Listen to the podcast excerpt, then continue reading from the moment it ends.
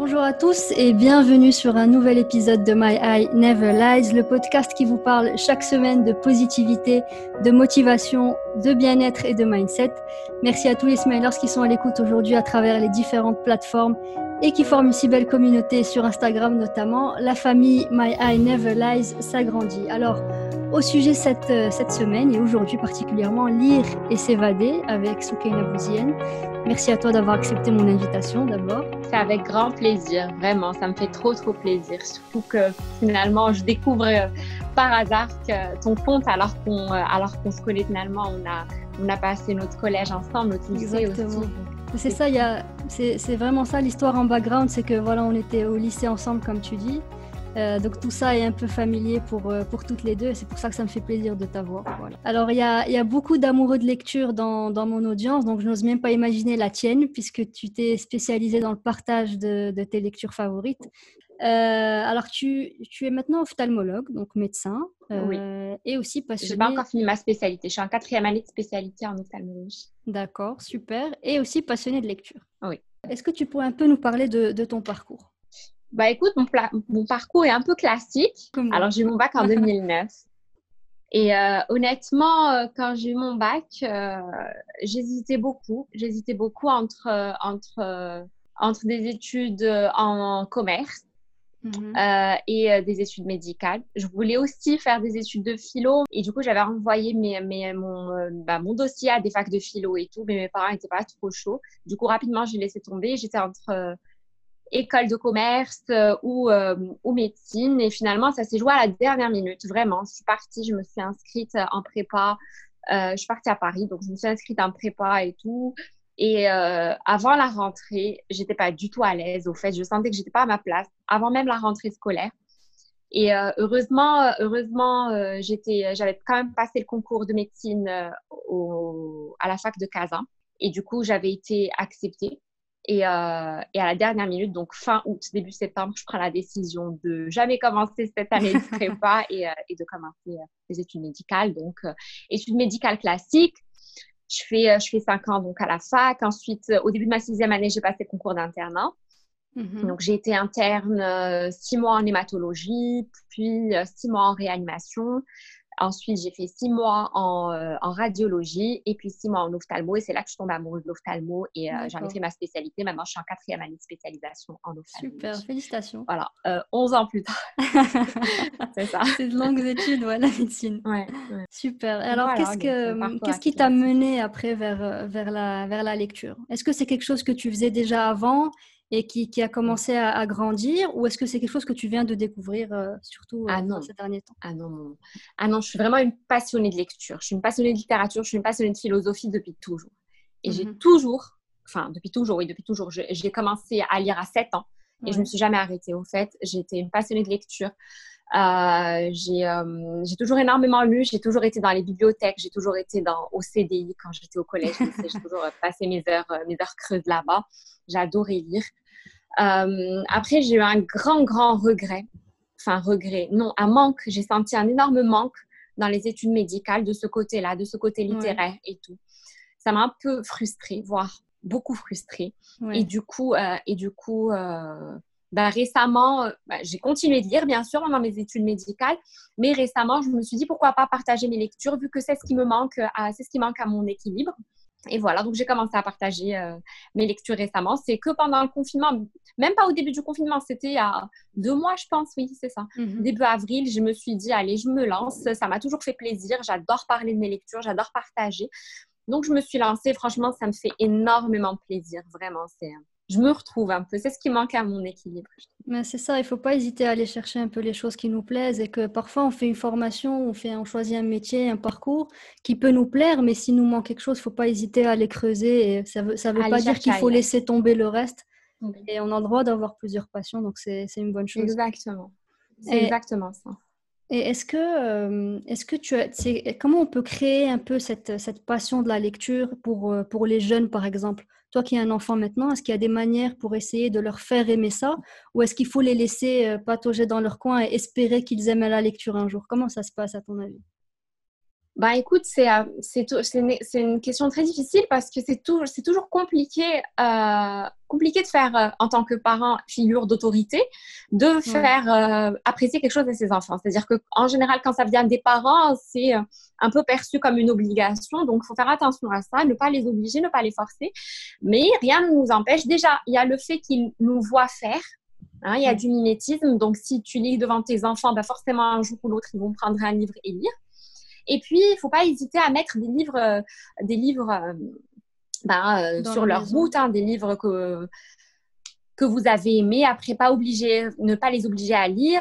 Euh, moi, les tout, pour les tout petits, je leur conseille, je conseille aux mamans de, de, de leur lire euh, avant de dormir et même pendant la journée. Mais ça, c'est pas que par rapport à, pas que pour leur, euh, leur faire aimer la lecture, mais aussi pour les aider à s'endormir parce que ça a été prouvé. lire à son enfant, ça, ça, permet de créer un lien à son bébé. Je parle des bébés parce que mon petit mhm. est, est, à 20 mois maintenant, mais depuis qu'il est tout petit, je lui lis des livres et ça lui fait plaisir. Bien sûr, quand je vois que ça l'intéresse pas, j'arrête. Voilà, j'arrête complètement quand je vois que ça l'intéresse pas. J'essaie, c'est lui qui choisit ses livres. J'en ai acheté quelques-uns. C'est lui qui choisit ses livres. Quand il a envie, tant mieux. Quand il n'a pas envie, j'essaie de pas le forcer. Mais c'est très important de commencer tout jeune et c'est très important de laisser quand même la liberté à l'enfant de choisir, de ne pas vouloir lui imposer euh, ses, goûts littéraires. Et puis, euh, on peut aller à la librairie et les laisser choisir, euh, même quitte à, les laisser prendre des choses qui ne sont pas forcément dans nos oui, voilà, dans nos goûts à nous euh, en tant qu'adultes. Euh, faut pas, faut pas, faut pas imposer. L'idée, c'est vraiment de leur faire plaisir, leur les faire voyager un peu dans des histoires et développer leur imaginaire, ce genre de choses, et en espérant. Ça. et puis même le. Ouais. Et puis même, je trouve le gros piège, excuse-moi de t'avoir interrompu, le gros gros piège maintenant, qui est la grosse difficulté, j'ai envie de dire, qu'il n'y avait pas à notre époque, c'est que maintenant, les enfants sont extrêmement connectés. Hmm. Et, euh, et, du coup, on a du mal à les capter. Euh, enfin, je parle pas pour les bébés, mais les enfants plus grands, je vois mes petits cousins, mes petites cousines, mes, petites nièces, mes petites nièces, mes petits neveux. Euh, c'est compliqué de les de, de, de, Ils sont toujours la, sur leur téléphone. La lecture. Ils sont toujours soit, soit un téléphone, soit sur leur PC, connectés en tout cas. Si c'est pas sur les réseaux sociaux, ben ça va être à regarder des films, etc. Hmm. Le, le, le, enfin, des films, moi ça, ça me dérange absolument pas le cinéma, mais l'accessibilité est devenue, est devenue euh, extrêmement compliquée au livre. Oui. Ah, au livre, effectivement, c'est sûr. Plus compliqué, euh, plus compliqué pour le livre. Donc, à mon avis, il faut réguler ça très jeune. C'est-à-dire que c'est pas après que quand ils seront habitués aux réseaux sociaux, à être connectés tout le temps et tout, qu'on va, qu'on va, qu'on va essayer de, de, de, ça deviendra encore revenir plus compliqué de l'insérer dans, dans sa routine. Ouais. Voilà, exactement, exactement. Exactement. Alors moi, j'ai vu, euh, j'ai vu un peu au travers, ton, à travers tes, tes posts et, ton contenu qui est très riche. Qu'est-ce qui fait que tu es plus attirée vers, vers le roman, tu penses? Alors, je lis énormément d'essais, mais je lis des mm-hmm. essais plus en philosophie. Euh, des essais de philosophie, mais j'adore le roman. Pourquoi? Parce que ça crée un univers des possibles.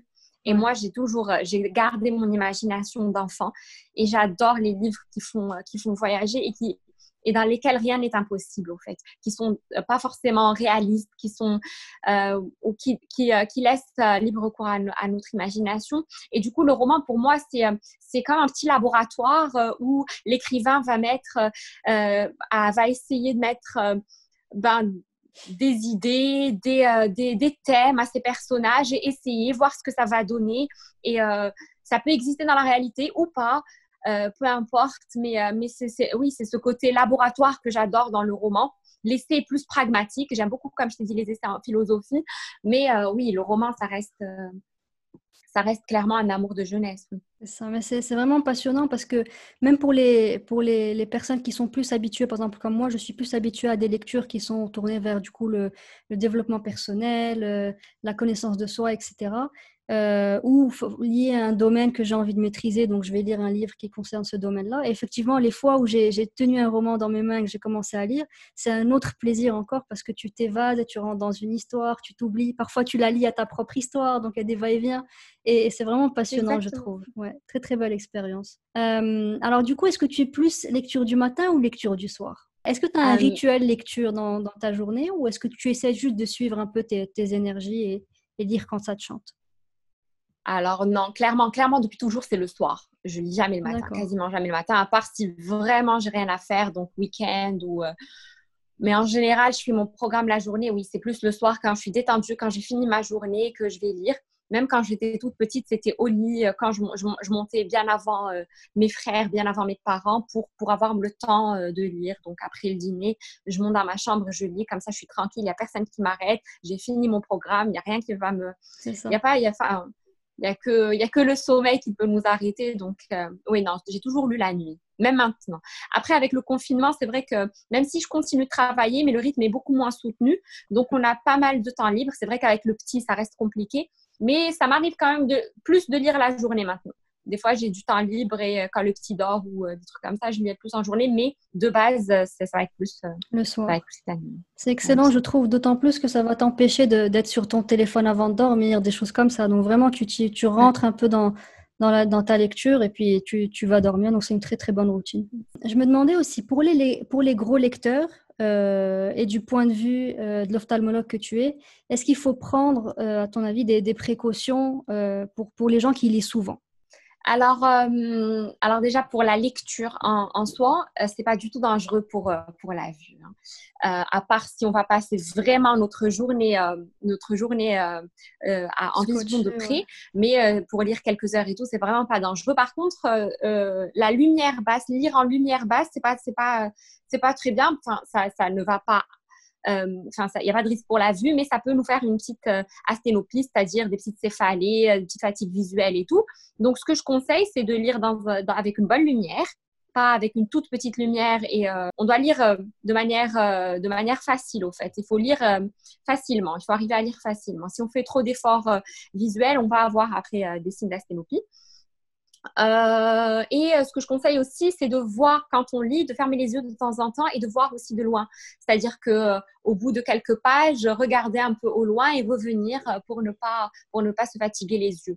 Mais après, ça reste des conseils, mais lire n'a jamais fait de mal à personne. C'est ça. Donc quelqu'un qui a l'habitude de des conseils pour ne pas être fatigué, pour ne pas avoir de fatigue visuelle plus. D'accord, donc il n'y a pas à s'inquiéter pour les personnes qui lisent souvent et qui sont toujours scotchées à leur bouquin de, de ce... Non, non, juste euh, lire avec une bonne lumière, essayer de regarder au loin de temps en temps, et après on revient. Juste quelques secondes, ça suffit. Euh, alors on a, parlé du roman, on a mentionné ton, coup de cœur pour le roman, euh, et récemment aussi tu es sorti un petit peu de ta zone de confort pour lire un bouquin qui, n'était pas ton habitude, donc qui était plus tourné vers, vers le développement personnel. Euh, alors, une fois que tu as vécu cette expérience-ci, est-ce que tu penses qu'il faut sortir de sa zone de confort de temps en temps pour essayer de, tenter de nouvelles choses? Ou est-ce qu'il faut se concentrer sur les choses, sur le, genre de bouquin qu'on aime et son genre de prédilection et rester là-dedans? Bah oui, il faut sortir de sa zone de confort, c'est hyper important. Même si des fois on a, on n'a pas forcément envie. Moi, j'avais beaucoup beaucoup d'a priori sur euh, sur tout ce qui est psychologie et tout. Mmh. Je me disais euh, bon, je sais pas, c'est trop positif pour moi. Moi, j'aime bien, j'aime bien les histoires un peu trash, les histoires tristes. Euh, j'aime bien, j'aime bien lire la misère, au fait. Euh, ça a toujours été euh, vraiment intéressé. Mais quand j'ai lu ça, franchement, ça m'a donné énormément d'idées, ça m'a fait vraiment réfléchir, ça m'a franchement donné envie de, de, de, continuer de lire ce genre, ce genre d'ouvrage. ça m'était arrivé aussi avec les bandes dessinées. Pendant des années, je ne lisais jamais de bandes dessinées. Et puis le jour où j'ai lu une bande dessinée, bah, finalement, je me suis dit, c'est pas, c'est pas si mal que ça. Ça m'arrive souvent, en fait. Mais finalement, on découvre des choses et euh, oui, euh, l'univers de la lecture euh, est très riche et on, on, peut pas. ça sert à rien de fermer des portes comme ça bêtement. Après, on lit et puis ça, ça ne plaît pas, tant pis. Hein. C'est ça. S'il y a un peu de curiosité, c'est bien d'aller chercher quand même. Peut-être qu'on va se découvrir un nouveau genre de lecture qui. C'est ça, c'est ça. Qu'est-ce que tu cherches en fait en lisant? Généralement, quand c'est le roman, peut-être qu'on va chercher à s'évader, mais est-ce qu'il y a quelque chose que tu cherches vraiment en lisant? Quel est l'objectif derrière pour toi? De m'emmener dans les limites de mon imagination, de me faire découvrir de nouvelles choses, de nouvelles sensations, euh, de me pousser à la réflexion aussi. Est-ce que tu as un coup de cœur lecture à conseiller aux lecteurs avancés, mais aux lecteurs débutants également? Alors, il y a tous les Milan Kundera. Je suis une fan de Milan Kundera.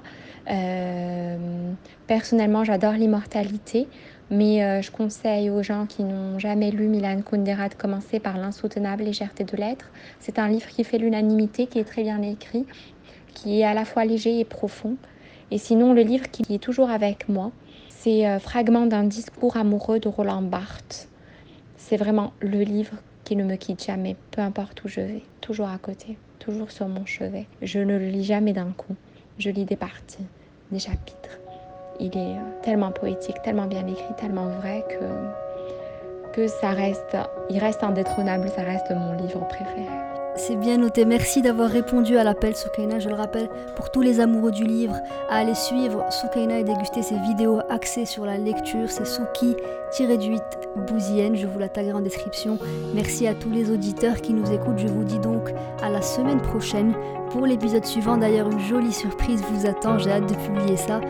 Très bonne journée à tous et n'oubliez pas de sourire.